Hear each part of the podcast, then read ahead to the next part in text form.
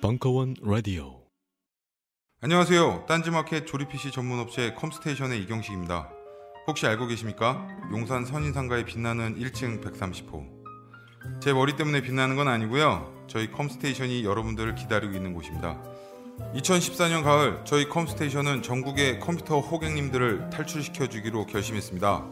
더 이상 용산에서 어리버리하게 돌아다니지 않아도 될 우리 딴지스를 위해 신뢰와 정직함으로 컴스테이션이 선인상가 1층 130호에서 여러분들을 기다리고 있겠습니다. 친절함이 무엇인지 경험해보고 싶으신 분들은 주저하지 마시고 놀러오세요. 마음을 담아 설명드리겠습니다. 전국의 딴지스들이 엄지손가락을 치켜세울 때까지 최선을 다하겠습니다. 지금 당장 궁금하시거나 나오시기 부끄러우신 분들을 위해 휴대전화도 개방해놓겠습니다. 011-892-5568번 전화 주십시오. 고맙습니다. 컴스테이션은 조용한 형제들과 함께합니다.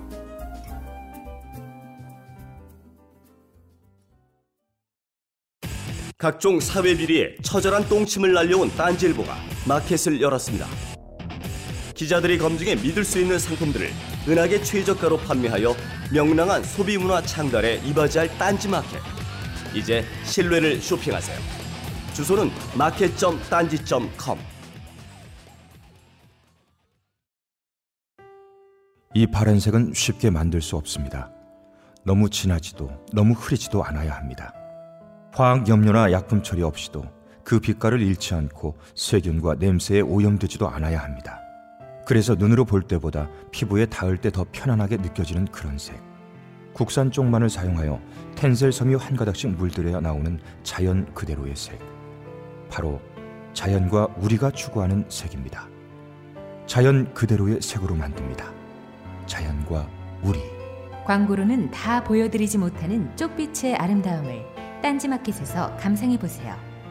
베개 커버와 매트, 쪽염색 셔츠까지 자연과 우리가 피부를 생각하며 만든 제품들을 지금 딴지마켓에서 확인해보세요.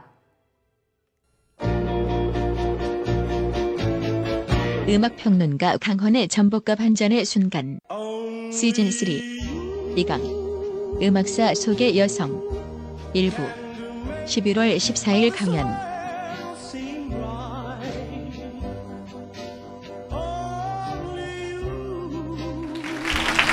자, 오늘 마치 좀 막 새로 시작하는 듯이. 그래서 제가 오늘 좀 너무 컨디션이 안 좋아서요. 사실 요즘 계속 안 좋아요. 좀 앉아서 하던 걸 양해해 주십시오. 저도 답답해요. 오늘 이제 전복과 반전의 순간 시즌 3 두 번째 강의는요. 좀 독특한 강의가 될지도 모르겠어요. 이 자리에도 굉장히 압도적으로 여성분들이 많은 것 같아요. 음악사 속의 여성입니다. 제가 언젠가 술집을 할 때 거기서 만난 이름만 되면 알만한 굉장히 큰 거대한 제약회사예요. 회장님께서 아주 나이 드신 회장님께서 자주 오셨어요. 근데 그분이랑 근데 술 먹고 이렇게 조금 친해지니까 이제 당연히 나이가 있으니까 이제 손자들도 이제 많이 보고 그런 거예요. 근데 어떤 말을 하냐면 자기는 친손자보다 외손자가 더 귀엽다는 거야. 그럼 보통 가부장적으로 생각하면. 당연히 이제 특히 이런 사람들은 또 막 이렇게 자기 회사 물려줘야 되고 이런 걸 생각하면은 당연히 직계가 더 예뻐야 될 텐데 외손자가 더 이쁘다는 거야. 그래서 굉장히 첨단의 분이신가 보네 싶어가지고 그러세요? 좀 재밌네요. 그랬더니 딱 뭐라 그러냐면 정색을 하고 그것도 농담이 아니야. 정색을 하고 아니 외손자는 확실히 내 손주인 게 확실하지만. 친손자가 내 손주라는 것은 알 수 없지? 다 그러는 거야. 난 맨 처음에 그걸 무슨 말인지 몰랐어요. 근데 여러분들은 알아들으셨나 봐. 무슨 말인지 알아들었죠? 그러니까 자기 딸이 넣은 외손주는 그 씨가 어떻게 됐든 간에 지 딸이 놓은 거잖아. 그러니까 확실히 자기 손주야. 근데 자기 아들의 마누라가 낳은 것은 꼭 내 아들의 자식이 아닐 수도 있는 거잖아. 진짜 무서운 말이었어요. 오늘의 이야기는 이것과 관련된 것입니다. 꼭 음악사뿐만 아니라 인류의 모든 예술사에서 여성들이 초대받기 시작한 것은 100년도 채 되지 않습니다. 모든 예술사는 남자들의 것이었죠. 가끔씩 간간히 깍두기로 여성들을 좀 끼워줬었고, 모든 것이 다 진짜 우리 지난 시간에 배운 걸 갖다가 또 한번 써먹으면 It's men's, men's, men's world 했던 거죠. 근데 저는 신화에 대해서는 잘 알지 못합니다만 기독교의 창조신화와 우리 단군신화를 보면은 공통점이 있어요. 모든 남자들은 여자의 몸속에서 태어났습니다. 하지만 그 역은 성립하지 않죠. 근데 뭐 아담의 갈비를 빼가지고 뭐 이불을 만들었다는 둥, 뭐 고무한테 씨바 존나고 못살게 굴어가지고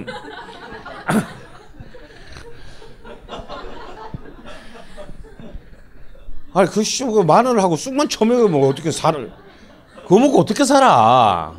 응? 진짜 가혹하지 않습니까? 아니 우리의 신화라는 게 건국 신화라는 게. 그렇게 가혹하게 굴어서 여자로 만들어가지고 내가 볼 때 갈비 빼가지고 만드는 놈이 훨씬 관대해. 응. 우리는 아예 하드타임을 줬어. 존나 못살게 굴어가지고 해놓고 그래가지고 여자로 만들어가지고 이렇게 빠구려가지고 애 낳았다는 거 아니에요. 이 두 신화의 공통점은요. 사실 이 두 신화의 공통점 뒤에 흐르는 서늘한 공포가 있어요. 그거는 앞서 말한 어떤 제약회사 회장님의 공포와 동일합니다. 이건 뭐냐면 이른바 가부장권, 그러니까 그냥 통상적이고 자연적인 상태로서는 결코 보증받지 못하는 확인할 수 없는 어떤 그 부권이라는 공포가 있어요. 이 공포가 어떤 여성이 갖고 있는 창조적 생산성, 다시 말해서 출산과 육아의 인내를 기독교가 말하듯이 벌로 묘사한 것입니다. 우리의 단군 신화가 말하듯이 징벌로 묘사한 것이죠.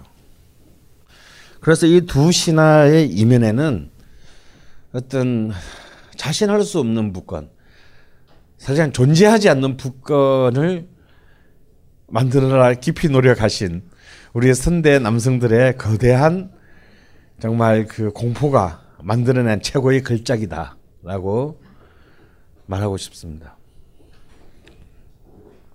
결국 왜 여성음악가 없냐, 여자들은 창조적이지 못하나, 이런 질문을 지금 하는 사람은 그건 또라이 새끼들이겠죠.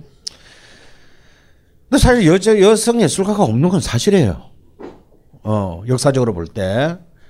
그런데 결국 이것은 어떤 그 성의 어떤 그런 차별 차이에서 오는 것이 아니라 결국은 예술 창작 과정에 있어서 이들에게 주어진 사회적 제조권의 문제일 뿐이다라는 거예요. 일단 이것을 우리가 전제해야 된다. 그럼 도대체 어떻게 남성과 여성에는 지난 수천 년 동안 어떤 사회적 조건들이 주어졌는가? 응? 이 결과는 모든 우리가 읽던 모든 수많은 천재주의 그 음악사의 월계관은 전부 남성에게 부여됐죠. 결국 이 그 가부장제라는 것은 동서고금을 막론하고 결국은 남성의 가족의 생선 및 부양 책임의 회피를 말하는 거죠. 결국 남성은 결국은 이제 그 부양의 책임을 가족 부양의 책임에서 벗어나 회피하고 공적 노동으로 공적 영역으로 나갑니다. 이거는 이제 유임금 노동이에요. 그 대신 여성은 공적 영역에서 체계적으로 배제시키고 사적 영역, 가족의 영역 안으로, 다시 말해서 사적 노동으로 유노동 무임금의 이 사적 노동으로 뭐라는 수천 년간의 결과다. 사실. 근데 이것도 보면 진짜 존나 웃긴 게, 그럼 남자들이 밖에 나가서 씨발 존나 일해가지고 다, 그럼 가정을 먹여 살렸냐? 다시 하면서 공적 영역에서 공적 영역에서 활동을 해가지고 이 여성과 자식들을 먹여 살렸냐? 이건 또 구석기 시대 때 이전부터 봐더라도 좀 맞지 않는 얘기다 이거야. 보통 이제 흔히 말하는 이제 이른바 사회적 분업, 남자는 나가서 수렵을 하고 큰 짐승을 잡고 여성들은 채집을 해가지고 채집을 했다는데, 이제 많은 고고학의 결과는 남자들이 나가서 큰 짐승을 잘 잡지 못했다. 그래서 인류가 멸종하지 않을 수 있었던 것은 여성들의 채집 경제의 노력의 결과다. 그럼 뭐야 남자가 항리는 나가서 씨가 존나 거만 잡다 끝난 거야. 창 들고 다 우우 다니다가 그냥 돌아와서 짐승은 못 잡고 마누라나 딸이 따온 채집을 먹고 자랐다. 그래서 결국은 이건 사회적 분업이라고 보기도 어렵다 이거 진짜. 이게 사회적 분업이라도 보기 어렵고 그냥 남성 지배의 정당화를 위한 정치학이다 이거. 사회적 분업이라고 하는 것은 결국 남성들이 훨씬 더 우월하고 창의적이며 도전적이다라는 어떤 이런 그 남성 지배의 이데올로기를 만들기 위한 페이크다라고 보는 것이 맞다 이거예요. 그래서 결국은 이러한 것이 보여드려서, 그렇다고 해서 여성들이 음악을 아예 수천 년보다 배제된 것은 아니에요. 단 여성들은 어떤 사적 영역 안에서만 음악 활동이 보장되었다 이거. 가장 대표적인 게 뭐예요? 자장가다 이거. 애 재울 때 그런 이제, 아니면 이제 서구의 경우에는 르네상스 시대 때부터 이제 여성들의 아주 제한적으로 여성들의 공적 영역에서의 음악 활동이 조금씩 일어나기 시작합니다. 하지만 그런 것조차도 결국은 사실은 음악 활동이라기보다는 어떤 여성성의 상징적 표현을 위해 음악에 참여했다라고 보는 게 옳다. 그래서 이게 무슨 뜻이냐면, 여자 가수들은 언제나 진짜 500년 전부터요, 그 사람이 갖고 있는 음악에 대한 판단보다는 외모, 패션, 어떤 이런 그릇의 어떤 섹슈얼리티에 관심이 되잖아. 왜? 객석은 남자들이 지배하고 있으니까. 남자들의 눈에 의해 받아들여진, 물론 우리나라 옛말에 뭐 소리 좋고 인물 좋은 기생 없다 뭐 이런 말이 있긴 하지만, 우리는 소리가 별로 안 좋아도 인물이 좋은 기생을 수천 년 동안 선호해 왔습니다. 남자 전생의 남자들은. 그래서 지금 여러분들 세대도 그러잖아요. 이쁘면 다 용서돼. 이것은 사실은 이 유전자는요 한 5,000년간에 걸쳐 만들어진 유전자예요. 그 다음으로 이제 우리가 던져볼 질문은, 자 그러면 이제 이 여성들이 공적 노동 말고는 사적 노동에 물려가는 걸 알았는데, 그럼 더 그런 쪽으로 여성은 진짜 창조적이지 못한가? 라는 것을 한번 생각해 볼 필요가 있어요. 실제로 지금 이제 그나마 이제 양성평등의 어떤 이제 첫 번째 단계를 지나가고 있는 지금 단계에서 아직까지 많이 멀었죠. 멀었는데 실제로 국민학교 때는, 초등학교 때는 여학생들이 훨씬 더 압도적으로 똑똑합니다. 근데 고등학교 가서 이제 이런 입시 경쟁에 돌입하게 되면 이제 여학생들이 좀 열세에 빠졌다가 지금 다시 또 역전이 돼서 여학생들은 훨씬 더 우위를 가져요. 그런데 이제 가령 이제 이 예술대학 같은 데를 보면, 예를 들면 음대 작곡가다 이런 데를 보면 학부나 대학원을 마칠 때까지는 여학생들이 통상적으로 훨씬 더 앞서 나가는 경우가 많아요. 그런데 대부분 최후의 작곡가로서의 사회적 활동, 자기 실현을 하거나 학교의 교수로 남는 애들은 남자다 이거야. 근데 이게 꼭 우리나라만의 현상은 아니에요. 그래서 이제 이걸 보고, 아, 이 자들의 얘기가 결국은 이 잔잔한 단계에서는 강한데, 결정적인 훅을 만들어야 될, 예술가로서 한 방을 터뜨려야 될 때는 남자보다 훨씬 집중력이 떨어지는 것이 아닌가. 다시 말해서 어떤 창조성에 있어서의 레벨의 차이가 좀 있지 않는가라는 그런 이상한 무의식들을 만들게 됐다, 이거. 하지만 그거는 너무 어떤 한 사람의, 어떤 한 예술 창조자의, 와 예술, 자기의 창조는 예술과의 관계만, 딱 그 두 개의 관계만 보고 내리는 단견이죠. 이런 어떤 한 명의 예술 생산자가 자신의 예술 생산 행위를 둘러싸고 있는 모든 컨텍스트들을 다 보아야 할 것이다. 마치 이 부분 다 용서되는 거 아니야 라는 어떤 이 남성성의 인식이 몇천 년에 걸쳐서 유전자화 되었듯이, 아, 여자들은 없는 것에 무해수유를 창조하는 창조적인 영역에 있어서는 아무래도 남자에 비해 열세에 놓여있다라고 하는 이 생각조차도 수천 년간의 인식의 축적에 의한 산물이다. 결국에는 창조적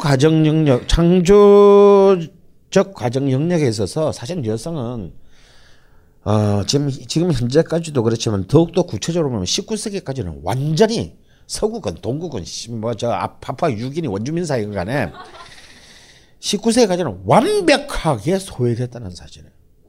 아니, 소외시켰다는 사실이에요.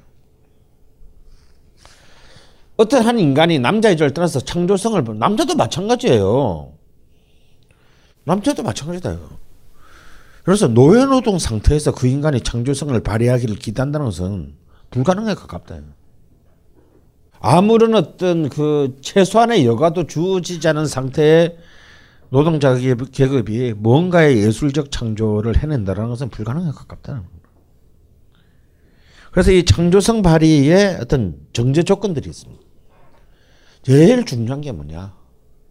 창조성 발휘의 정제, 정신적 자유다, 정신 자유.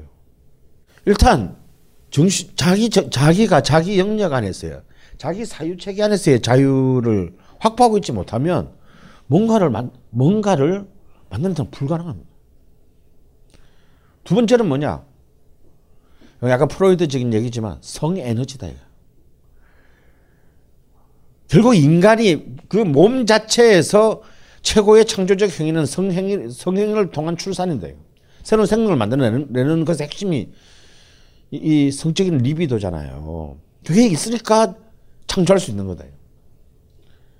그러니까 우리 옛날 우리 어른들이 하는 말이 똑같다. 남자가 씨발 아침에 안 쓰는 놈은 돈도 꾸주지 말라 그랬다.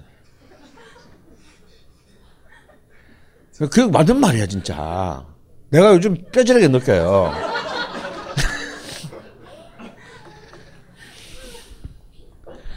그러니까 아침에 안 쓰는 놈은 이제 더 이상 살아있으되 죽은 목숨이야.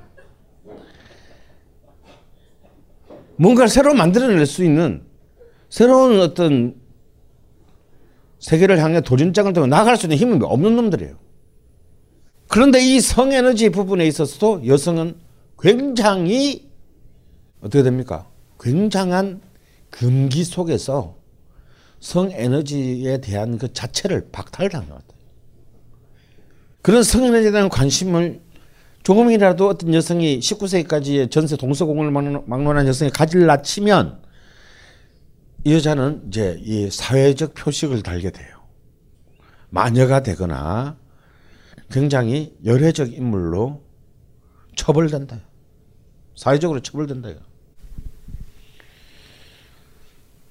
그 다음이 세 번째가 뭐냐면 너무나 당연한 얘기지만 안정된 환경이다. 뭔가를 창조하는 데는 많은 시간이 든다. 시간, 비용, 그 시간과 비용을 허용받을 수 있는 안정된 환경이 필요해요. 그거 없이는 창조가 없다. 그래서 대표 없는 곳에 주권 없다. 이런 여유 없는 곳에 창조는 없다. 다음 마지막 네 번째로 중요한 것이 있는데요. 사회적 승인입니다. 암만 만들어도 다락방에서 씨발 내가 2년 동안 존나 막 촛병 쳐가지고 좋은 작품을 썼어. 아무도 안 읽어. 아무 반응이 없어. 여러분 그걸로 끝이야. 뭔가 창조적 행위가 되었을 때 이 창조적 결과물을 두고 사회적 담론 체계가 가동돼야 됩니다. 좋은 작품이든 뭐 태작이든 나쁜 것이든 성공하든 실패했든 이 사회적 승인 체계가 가동되지 않으면 그 창작 주체는 더 이상의 힘을 얻지 못한다. 이해돼요? 근데 이 네 개의 조건을 독점하여 온 것은 전부 남자다. 하물며 우리가 수많은 예술가들의 예에서도 보지만 그런 성에너지 같은 경우만 하더라도 남자들은 여성의 성의 대상으로 소유함으로써 독점했다. 그러니까 그걸 누릴 수 있는 건 남자들 뿐이다라는 거예요. 여자들은 그저 그 남자의 성에너지를 격발시키기 위한 존재로만 타자적으로만 존재했다. 아니 존재시켰다. 이런 그 창조성 발휘의 전제 조건들에서 굉장히 중요한 네 개의 조건 속에서 여성들은 극단적으로 열에 소외되었다는 겁니다. 그런데 여성음악가는 늘 전사시대 때부터 있어 왔어요. 고대 왕조 체제의 신전에서 음악을 연주하는 사람 다 여성이었습니다. 페르시아건 그리스건 뭐 어디건 간에. 우리는 생각했습니다.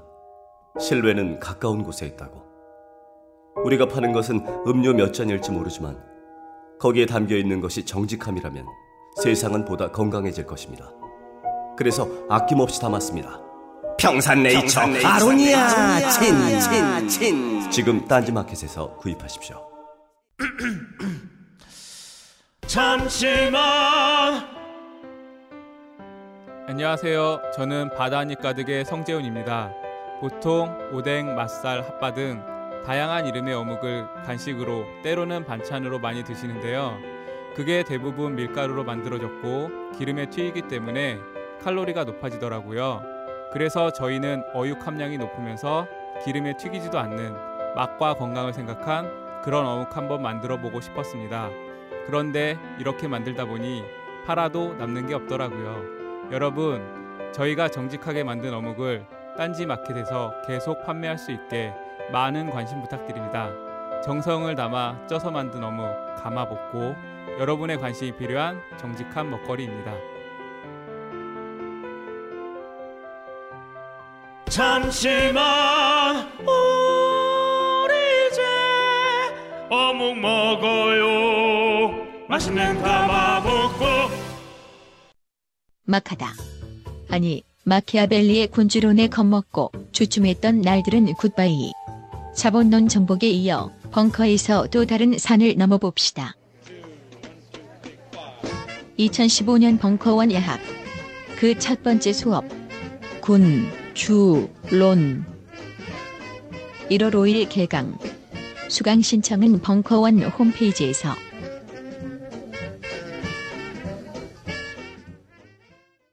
그리스건 뭐 어디건 간에.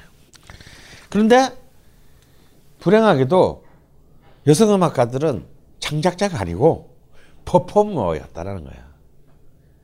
창작자가 만들어 놓은 것을 실현하는 연주가였다라는 겁니다. 그것도 아까도 말씀드렸지만 여성성을 잃지 않는 한도 내에서의 퍼포먼스.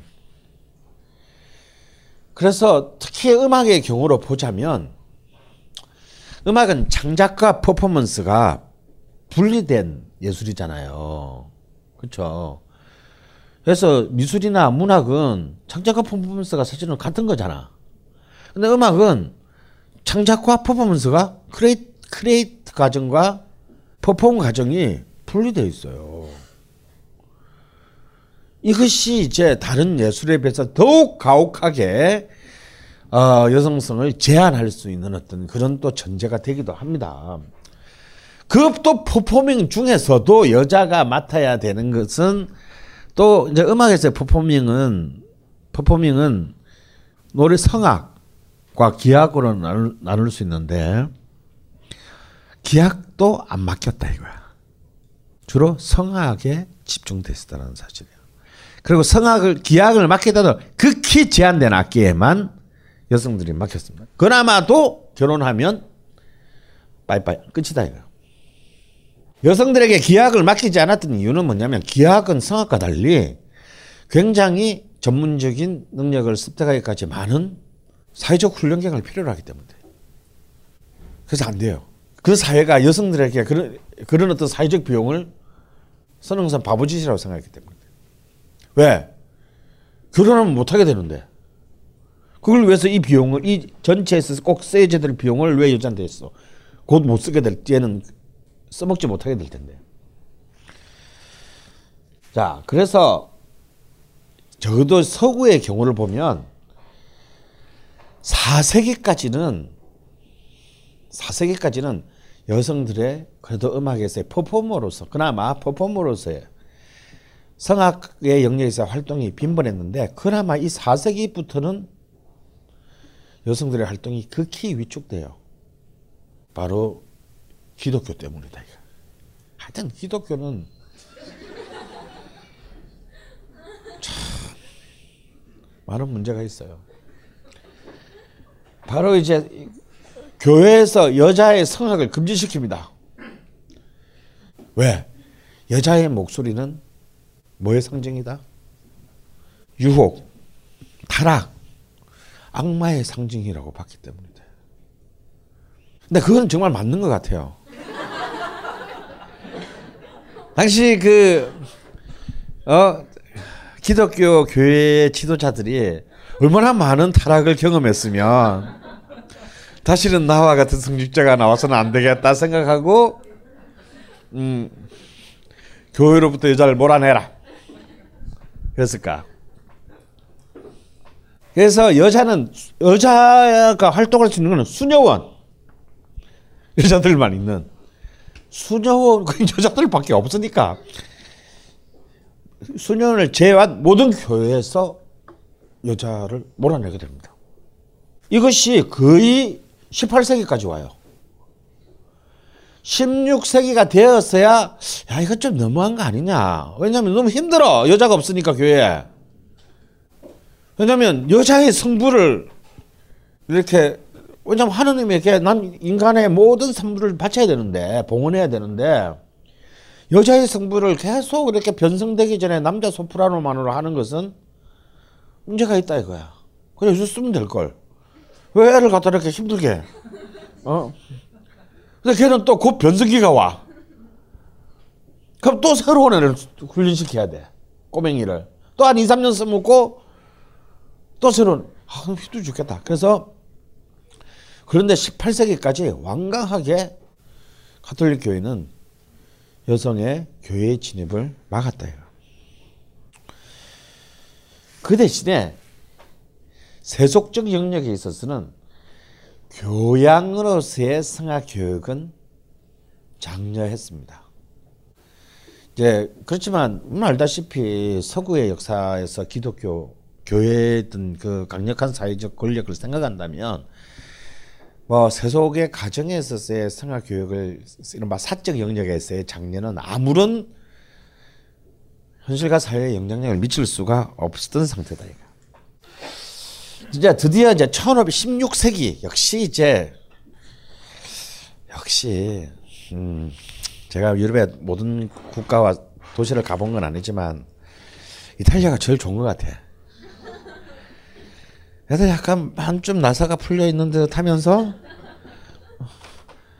그런데 결정적인 순간은 언제나 훅을 날림으로써 인류를 참 즐겁게 해주는 탁월한 능력을 가진 지역이다. 마찬가지로 이제 처음으로 이 여성의 본격적인 공적 영역에서의 어떤 음악 활동의 문이 열리게 되는 것은요, 이탈리아입니다. 사실 아무래도 상대적으로 가톨릭보다 신교가 활동에 활발하게 종교 운동이 시작됐던 북부 유럽이 아니라 역시 인간 종교를 넘어 인간 그 자체에 대한 관심으로 그 르네상스를 맞이했던 이탈리아가 훨씬 더 빨랐어요.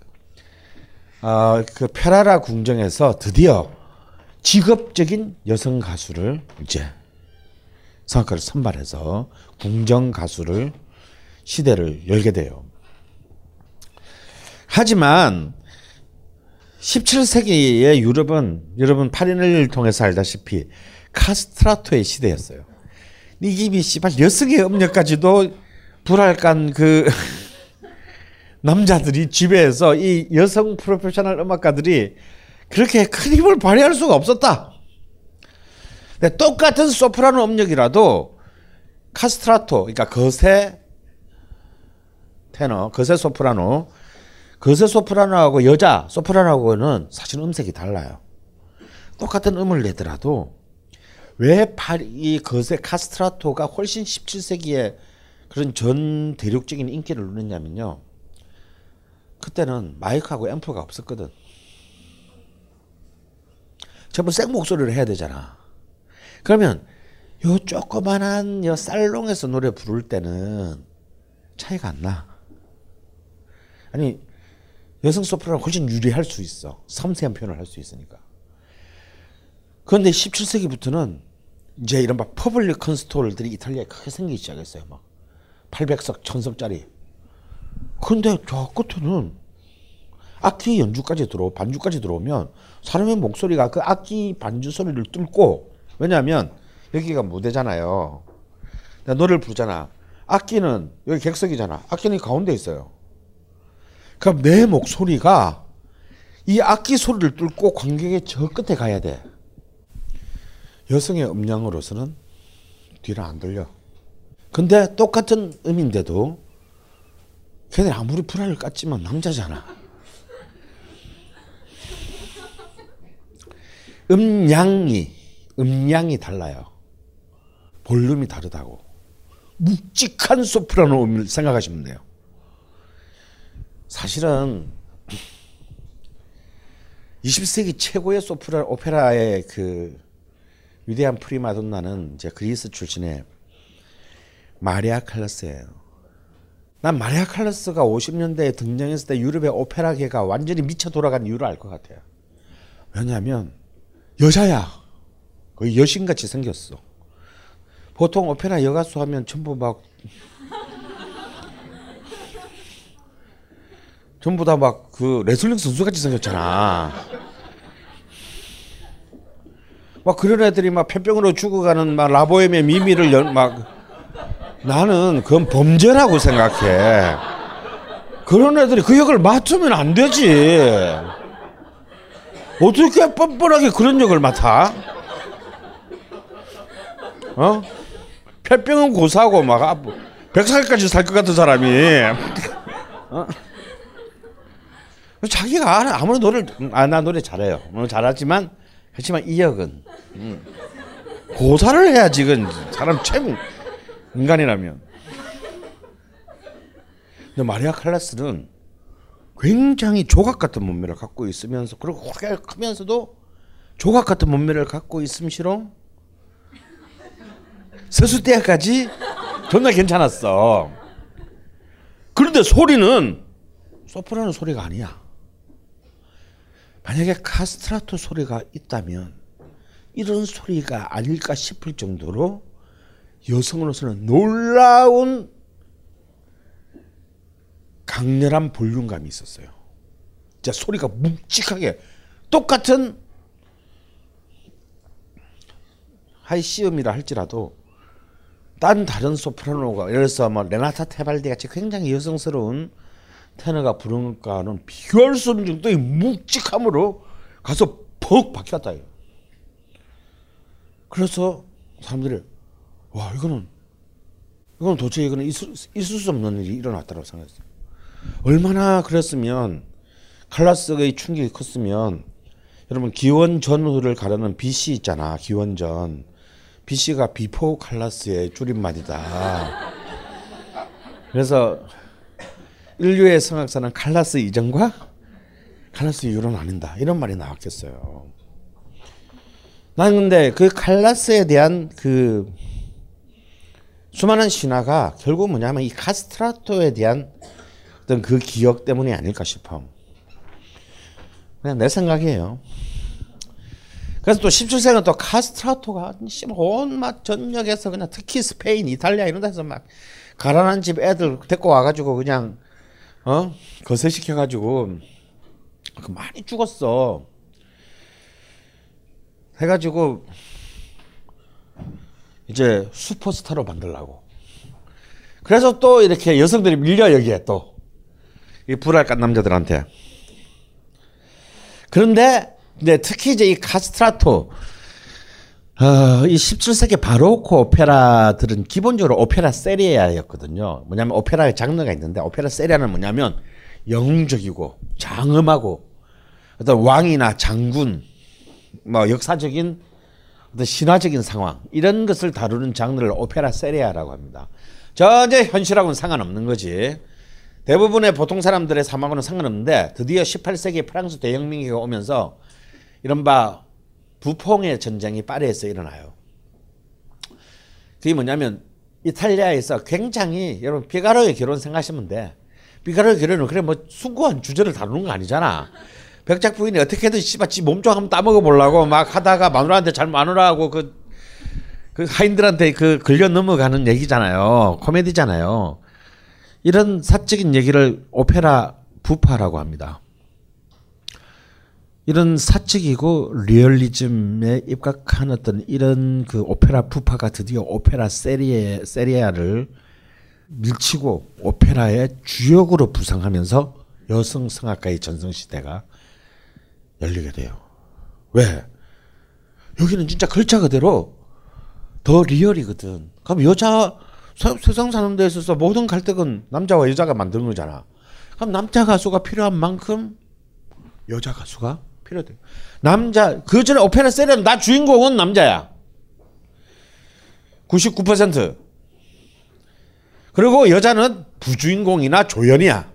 근데 드디어 오페라 부파에서는 남자 주인공과 여자 주인공, 더 나아가서는 여자 주인공과 남자 조연, 이제 이런 이제 그 여성 성악가의 전성 시대가 도래하면서 여성들의 사역 지위가 높아지게 돼요. 특히 이 19세기에 오게 되면요, 그 전에는 이 18세기까지는 혼성 합창이라는 게 있을 수가 없었겠지. 남자 여자가 같이 서 있을 수가 없었으니까 교회에서.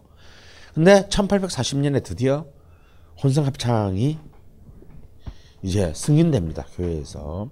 그래서 이때부터 낭만, 이때가 딱 이제 베토벤이 1827년에 죽었으니까 요때부터 이제 수많은 낭만주의 신고전주의 작곡가들이 혼성합창곡을 많이 쓰게 돼요.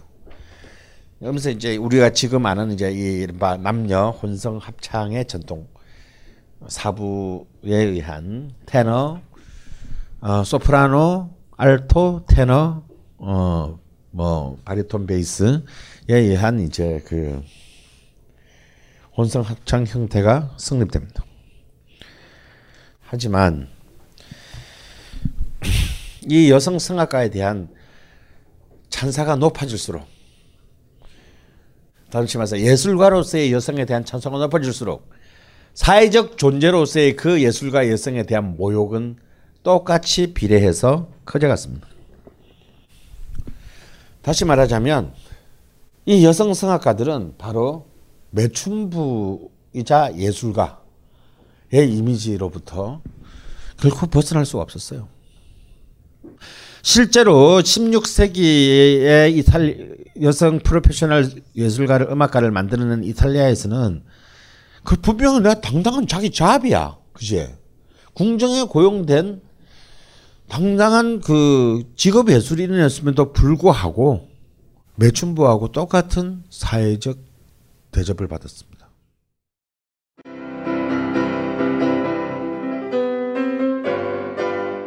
클래식은 너무 멀리 있거나 혹은 너무 가까이 있다.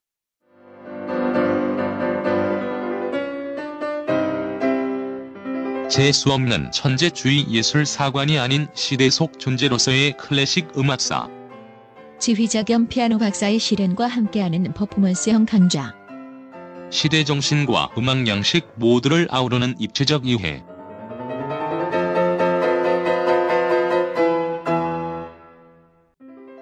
(2015) 벙커원 울트라 스페셜 클래식 끝판 48주 과정, 강헌, 송창진.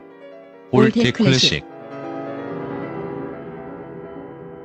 자세한 사항은 벙커원 홈페이지를 참조하세요.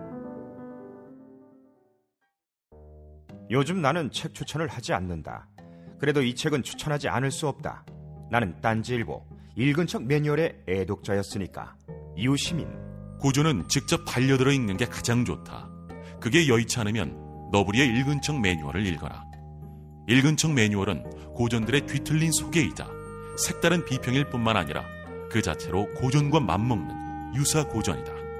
고종석. 그는 딴지일보 역사를 통틀어 가장 딴지적 글쟁이다. 김어준.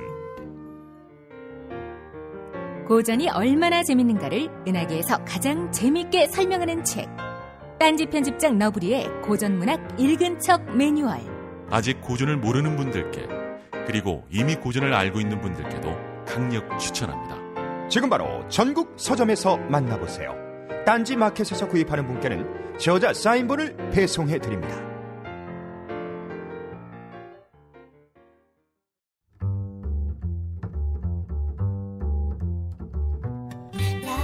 계열사에 딴지 카페를 둔 딴지 그룹이 드디어 열게 된 커피 특활.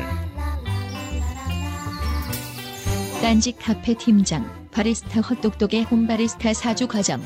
커피 먹고 갈래요? 원두 커피를 홈에서 고급지게 내려주고 내려 먹고 할 수 있게 되고, 홈바리스타라면 갖춰야 할 기구들까지 풀 패키지로 구비할 수 있는 기회. 자세한 사항은 벙커원 홈페이지 공지를 참고하세요.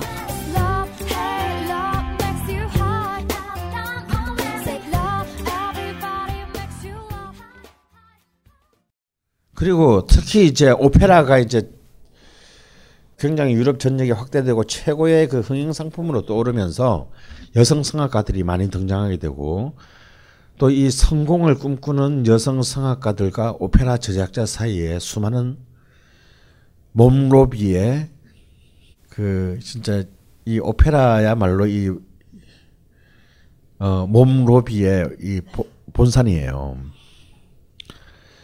이것이 이때 시작돼요. 이렇게 되면서 더욱더 그 추문들이, 그런 어떤 그 추문들이 끝없이 재생산되면서 여성 예술가들이 완벽하게 남성성으로서의 객석의 시선으로부터는 온전한 창작자, 예술가로서의 대접을 받지 못했다라는 사실이 돼요. 그러면 여성가 기학은 이제 오랫동안 여자들은 이제 그 배제됐어. 기학으로부터 배제됐다가 이제 19세기에 와서 드디어 여자들이 이제 조금씩 이 기학에 접근하게 되는데, 19세 제가 이 사진을 한번 찾아도 없어가지고 제가 딱 사진을 보여주면 아는데, 어떤 1820몇 년경에 독일의 어떤 음악 콩쿠르 포스터야. 음악 콩쿠르 포스터인데 거기에 각 악기별로 그랑프리를 받은 사람이 쭉 악기 옆에 서 있는 그림을 이제 그림이겠죠. 사진은 없었으니까. 그럼 한 30명인데 그중에 여자가 딱 2명이에요. 그러니까 뭐 다양한 악기들에서 각 악기별로 우승한 애들, 근데 여자 2명 있어. 그 두 명의 악기는 뭐였게요? 피아노, 플룻. 피아노는 맞았어. 플룻은 아니야. 바이올린 아니야. 클라리넷 아니야. 참고로 현악기예요. 첼로. 첼로가 될 특이 있냐? 첼로를 연주하려면 다리를 떡 벌리고 앉아야 돼. 다리를 벌리고 사이에 첼로는 돼요. 말이 안 돼. 하프야, 하프. 사실은 이 19세기에 들어왔어도 여성에게 허용된 악기가 딱 두 개였다. 이 두 개에서 시작합니다. 근데 그 이유가 웃겨. 자, 첫 번째, 금반학기를 왜 여성에게 허용됐는가? 왜 바이올린과 첼로는 허용이 안 됐는가? 실제로 이제 그 교회 문헌에 이런 게 나옵니다. 여성들이 관악기를 부르서는 안 된다. 이 관악기를 부르려면 이렇게 이 볼에 이 공기를 해야 되잖아. 그걸 굉장히 음란한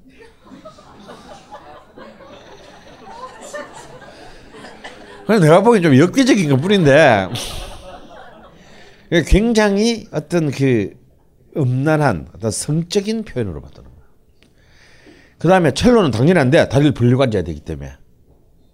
바이올린은 또 왜 안 됐냐면 바이올린은 이렇게 이 턱에 이렇게 끼고 이렇게 해야 되잖아요. 그 모습이 자연으로서의 여성성에 부합하지 않은 인위적인 자세라고. 그러니까 굉장히 인공적 자세라고 해서 이게 안 돼. 근데 금반학기는 왜 허용됐는가? 금반학기는 딱 허리를 딱 세우고 다리를 어쨌거나 모으고 앉아서 친다. 이 자세가 남자들의 시선으로 보기엔 굉장히 정숙하고 우아해 보였다.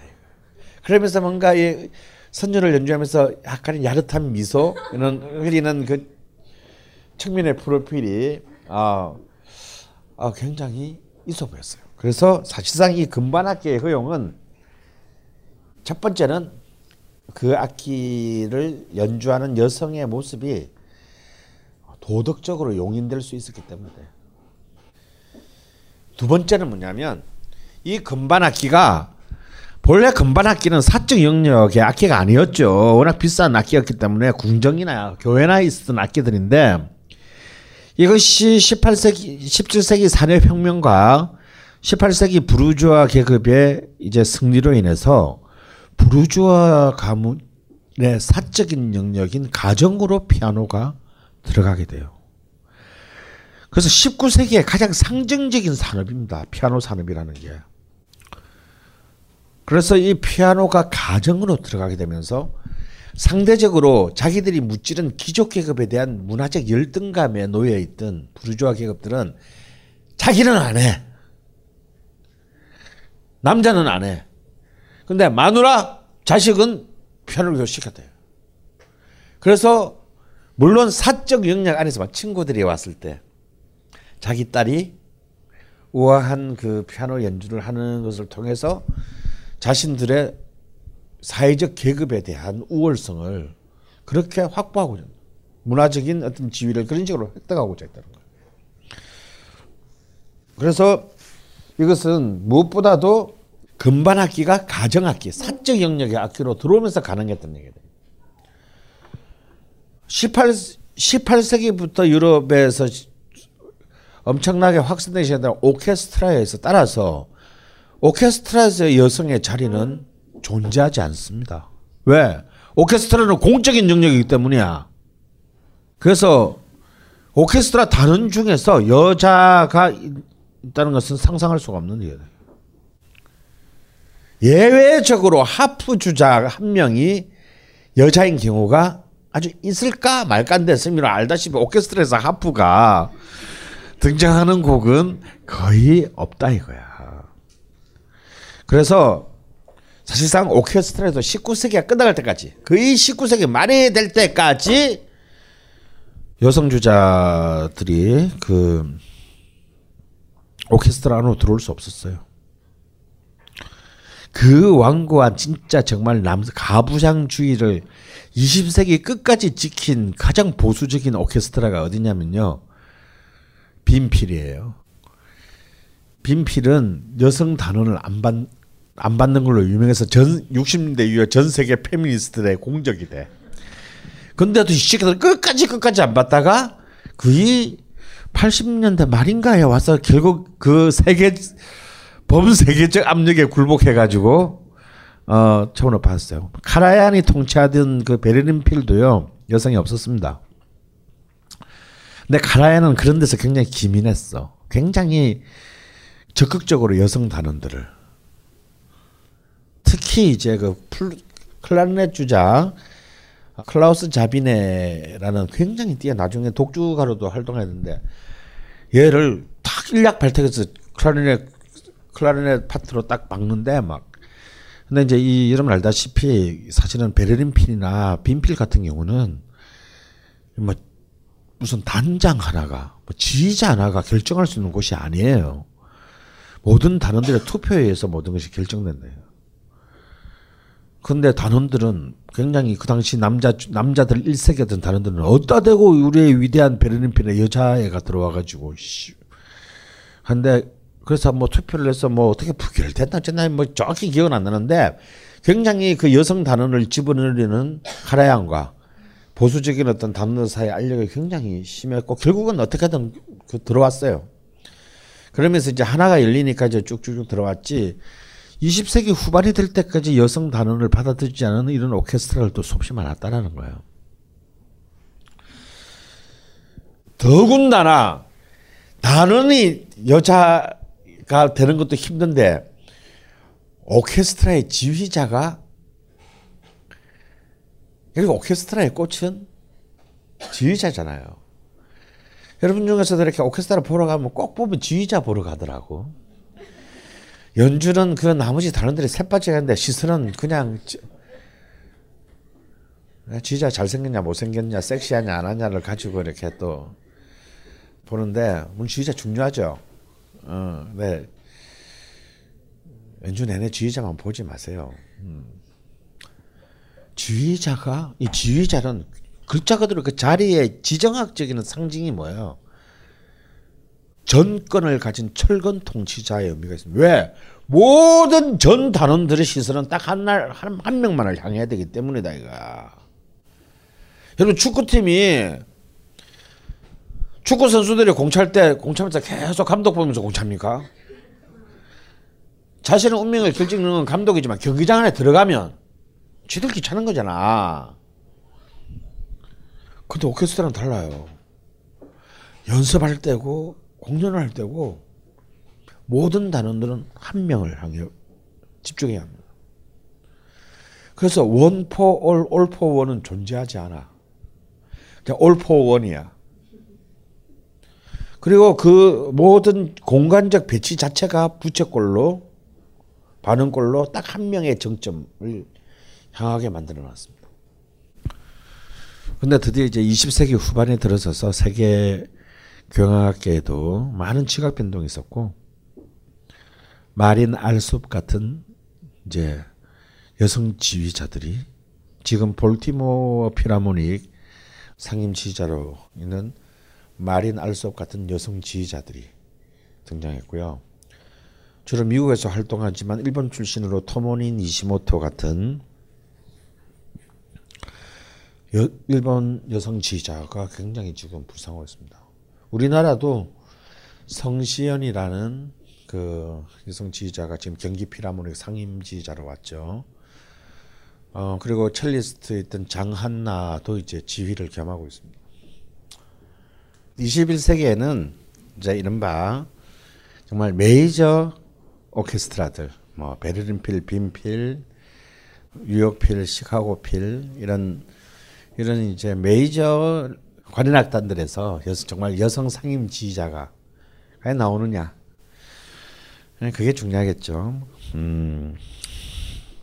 자 그렇다면 이때까지 이제 여성에 있어서의 어떤 그 음악사에 있어서의 여성의 어떤 역할 이런 것을 쭉 이제 역사적으로 대충 이제 간만 보았는데 그럼 진짜 여성은 창조한 사람은 없었나? 작곡가는 없었나? 있어요. 거의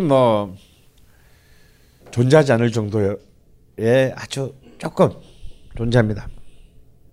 그럼 여성 창조자의 역사를 한번 잠깐 서양음악사에서 짚어보도록 할게요. 맨 처음으로 사실은 이 여성 작곡가 사실 이 사람밖에 없어 내가 보기에. 라인의 예언자라고 불렸던 힐데가르트 폰 빙엔입니다. 봐서 알지만 12세기 사람이에요. 뭐냐, 중세 베네딕트회 여성 수도 원장이야.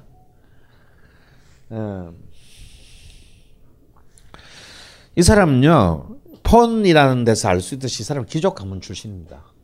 빙해는 동네, 자기 나중에 자신의 수도원에 있던 동네 이름이에요. 지역이야. 그러니까 빙해네 힐데가르트. 폰이 붙인 걸로 봐서는 귀족 가문생이라는 걸 알 수 있죠. 실제로 이 중세 독일의 귀족 가문의 10번째 자식으로 태어났어요. 근데 이 부모가 웃기는 놈들이야. 자기가 애를 낳다가 10번째 애는 11조로 신에게 바치겠다라고. 그래서 이 10번째로 태어난 힐데가르트를 갓난아기 때부터 땅과 재산을 듬뿍 붙여가지고 수도원으로 보냅니다. 신의 종으로 키워달라고. 근데 이게 하도 천년전 얘기라 믿을 수가 없어. 진짜 11조를 생각했는지 아니면 얘가 좀 5살 때부터 약간 상태가 안 좋았던 것 같아요. 헛개 막 보이고 막 어젯밤에 천사를 보았어요, 뭐 하나님을 보았어요, 이런 거 있잖아. 비전, 그러니까 환각적 경험을 어릴 때부터 너무 많이 해서 이걸 저쪽으로, 우리가 왜 저렇게 왜 신내리면 신내림 구태가 무당 만들잖아. 내가 볼 때 딱 그 짝이야. 뭐 11조 이건 다 개뻥이고 내가 뒤에 만든 얘기고, 애가 어릴 때부터 너무 막 그런 쪽으로 인사이트가 열려가지고 겁이 들컥 난 나머지 부모가, 아유 얘가 정상적으로 살기는 힘들겠고, 아니 그쪽으로 보내야 됐다 싶어서 재산은 많으니까 땅하고 이런 걸 떼가지고 이제 그 보내요. 그래서 이 꿈의 계시는 평생 근 몇 살을 살았냐, 80년을 산 이 힐데가르트에게는 평생을 쫓아다니는 그 자신의 트레이드 마크가 됩니다. 그래서 이 라인강 쪽의 북서부 독일의 디시보덴베르크에서 이제 그 수도원에서 성장을 하는데, 그 성장하는데 꿈에서 또 계시를 받는 거야. 아, 여기 말고 빙해에 내가 다시 수도원으로 가야 된다는 계시를 받는데, 옛날에는 수도원 지 맘대로 옮길 수가 없었어요. 특히 수녀들이. 얘는 돈이 많잖아. 그래서 이제 근데 디시보덴베르크의 이 수도원은 얘가 절로 가는 걸 원치 않지. 왜 제가 가면 재산도, 땅도 가잖아. 근데 결국은 끝까지 교양의 허락을 얻어내서 나는 신혼부터 계시를 받았다. 일로 옮겨야 된다는 거. 그래서 이제 뭐, 이름도 존나 기네, 씨발. 루페르츠 베르크로 이제 빙엔의 루페르츠 베르크로 옮기는데요. 여기서부터 이 언니가 치유의 기적을 막 일으키기 시작합니다. 막 아픈 사람들 막 일어나 걸어보아라 이런 거 있잖아요. 그런 걸 하는데, 그래서 사실 이 힐데가르트 폰 빙엔은 작곡가라기보다는 수녀야, 수녀 원장이고, 수녀 원장이고, 동시에 저술가이고. 왜냐면 자기의 평생을 자기의 꿈에서 받은 계시들을 책으로 써냈어요. 그러니까 학자이고 문학가이고 동시에 과학자이자 의학자이고 그리고 작곡가예요. 사소하게. 그래서 이제 자기가 이 계시 받은 이런 부분들을 가지고 다시 음악을 만드는데, 이 사람이 만든 음악이 장난이 아니야. 일종의 약간의 어떤 오페라까지는 아니지만 막 1시간짜리 음악극, 뭐 미덕에 대한 계시, 뭐 이런 다양한 캐릭터들이 나오고 이런 뭉탱이 같은 작품들을 무려 지금까지 남은 걸 한 7편을 남겼습니다. 그런데 이때까지 이 12세기까지의 이른바 그레고리안 성가위, 9세기 그레고리안 성가위의 서양 교회 음악이라는 것은 사실 굉장히 단순하고 단조로운 음악들이었거든요. 그런데 이 사람, 이 힐데가르트의 음악에서 우리가 좀 주목할 만한 점은요, 굉장히 격렬한 어떤 도약이라든지 그 이전에 교회 음악에서 만나보기 힘들었던, 그리고 어떤 그 교회의 어떤 음악적 금기를 아슬아슬하게 건드리는 그런 어떤 굉장히 도전적인 어떤 그런 그 악절들을 사용했다라는 거. 그리고 모노포니와 폴리포니, 그러니까 한 음의 주제로 쭉 이어지는 단선율 음악과 폴리포니, 다성 음악, 다양한 성부가 두 개, 세 개짜리 성부가 복잡하게 이어지는, 복잡하게 동시에 진행하는 모노포니와 폴리포니의 모두의 자신의 이 사람의 작품이 걸쳐 있다라는 점. 이런 것들은 사실은 그 당시의 음악, 서양 음악사의 수준으로 볼 때도 굉장히 획기적인 창의성을 보였다라고 할 수 있어요. 그래서 뭐 어떤 뭐 아주 제목도 살벌, 무조건 다 제목에 개시 아니면 환영 뭐 이런 게 들어가. 뭐 하늘의 계시에 의한 교환곡 뭐 이런 뭐 거대한 작품, 이게 그냥 한 작품이 아니고요, 막 작품 꾸러미야 그냥. 이런 것들을 남겼는데, 놀라운 것은요, 한 1000년 동안 별로 아무도 관심 없다가 20세기 말에 뉴욕 뒷골목에 뉴에이지 재즈 하는 애들이 이 언니한테 꽂혀가지고 막 이 사람의 그 작품 가지고 이렇게 막 그런 다양한 뉴에이지 음악들을 많이 만들어냈다라는 어떤, 정말 1000년 만에 참 멀리도 가서 부활해가지고 그 다시 한번 음악사의 중심이 되고, 그렇게 해서요 이 힐데가르트 폰 빙헨의, 촌스럽게 빙겐이라고 잊지 마세요, 이 힐데가르트 폰 빙헨의 그 작품들이 다시금 오리지널 작품들이 재조명돼서 막 90년대 후반에 막 음반으로 이렇게 막 마구마구 이렇게 그 나오게 되는 진짜 기적을 낳게 합니다. 빙헨의 제일 잘 썼던 말이 비전인데요. 그러니까 이 환영, 뭐가 보이는 거죠. 진짜 비전이라는 작품을 잠깐 여러분 한번 들어보겠습니다.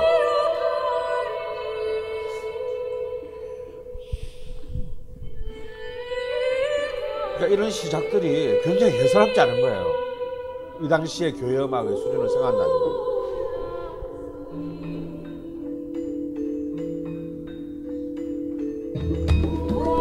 자, 이런 반주는 뒤에 그냥 애들이 넣은 거예요.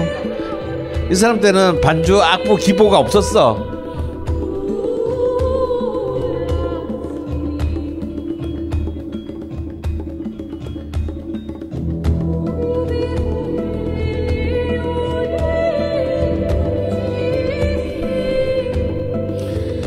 그러니까 요즘 이렇게 막 재즈나 유에이지 하는 애들이 좋아할 만한 선율이죠. 근데 뭐 얘 음악을 가지고, 이 힐데가르트 음악을 가지고 한 유에이지 한 애들이, 그래서 성공한 애들은 없어요.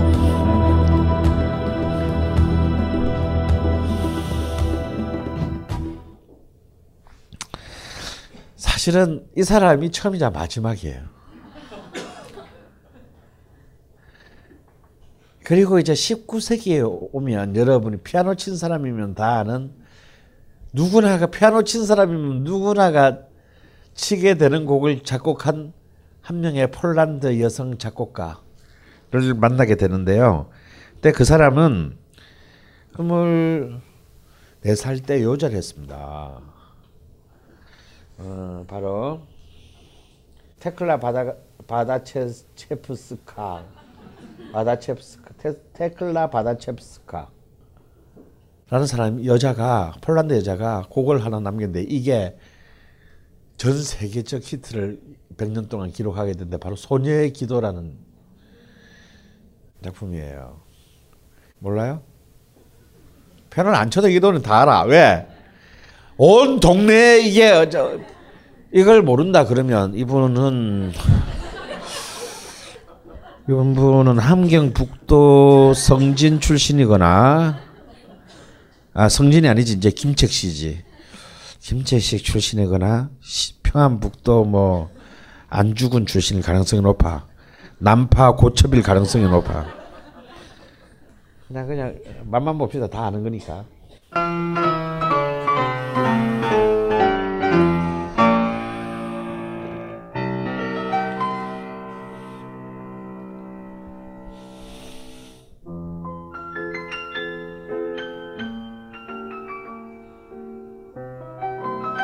내가 피아노를 딱 여기까지 쳤거든.